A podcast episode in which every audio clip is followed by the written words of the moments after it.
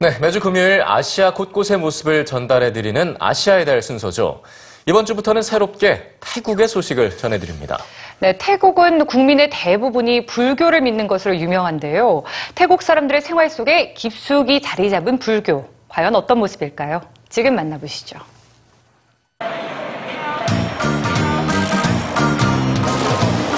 안녕하세요. 아시아의 달 장다름입니다. 아, 제가 이번에 가야 할 곳이 태국인데요. 카메라 감독의 시선으로 아시아 곳곳의 소식을 전하는 아시아의 달. 여러분에게 또 다른 아시아의 모습을 보여드리기 위해 설레는 발걸음을 재촉합니다. 이번에 만나볼 나라는 바로 태국인데요. 그중 제가 찾아간 곳은 북방의 꽃 치앙마이입니다. 동남아시아 인도차이나 중앙에 위치한 인구 약 6,800만 명의 나라 태국. 인구의 95%가 불교를 믿는 태국에서는 거리 곳곳에서 사원과 스님들을 만날 수 있는데요. 부처님 오신 날이 있는 5월을 맞이해 저희 아시아의 달도 불교의 나라 태국을 찾았습니다.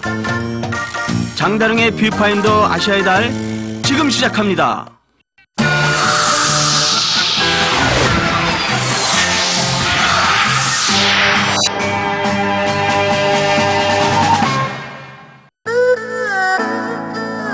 동이 트는 새벽 오늘 하루의 안녕과 행복을 기원하며 불단에 드리는 기도로 태국의 아침은 시작됩니다. 또 다른 아침의 시작을 여는 건 바로 스님들의 탁발 행렬인데요. 어린 동자승이라고 예외는 아닙니다. 태국에서 탁발은 스님들의 수행 중 하나인데요. 탁발을 통해 무욕과 무소유를 실천하고 시주를 하는 사람들에겐 공덕을 쌓게 해주는 역할도 한다고 합니다. เป็นประเพณีอะค่ะ วันขึ้นปีใหม่ของไทยก็ต้องมาทำบุญใส่บาตร 탁발을 통해 나눔을 실천하는 태국 사람들의 모습이 참으로 인상적입니다. 아, 여기서는 스님보다 아래에 있다는 걸 표하기 위해서 이렇게 맨발로 어, 시주를 해야 된다고 합니다. 저도 한 스님께 시주를 드렸는데요. 감사합니다. 가족의 평안과 건강을 기원하는 마음을 간절히 담아봅니다. 이곳 사람들에겐 베품으로 시작하는 아침이 일상입니다. 태국 치앙마이에 위치한 이 사원은 477명의 동자승들이 살고 있는 불교 학교입니다. 아침 식사 시간 나란히 앉아 탁발해 온 음식들을 먹는데요. 그런데 너무 조용한 거 아닌가요? 이런 생활 예절도 불교 학교 교육의 일환이라고 합니다. 식사를 마치고 누가 시키지 않아도 자신의 맡은 바 소임을 알아서 척척 대견한 동자승들입니다. 자신이 먹은 그릇도 스스로 이 또한 배움이겠죠. 깨끗하게 잘 닦았는지 선배 스님에게 검사를 맡습니다.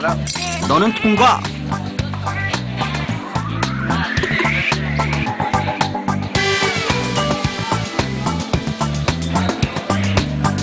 한 스님을 따라 교실에 들어가니 사뭇 진지한 모습으로 수업을 듣는 동자승들. 어떤 걸 이렇게 열심히 배우는 걸까요?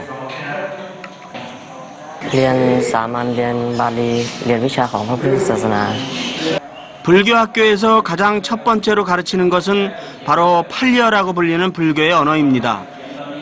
이 팔리어와 함께 태국어, 영어, 수학 등 일반 학교에서 배울 수 있는 수업도 함께 진행한다고 합니다. 화려한 행렬과 함께 음악 소리가 경내에 울려 퍼집니다. 오늘은 이 절에 특별한 행사라도 있는 걸까요? 바로 일생에 한 번 스님이 되기 위한 의식, 부엇입니다. วันนี้มาบวชมาบวชลูกชายกับหลานนะ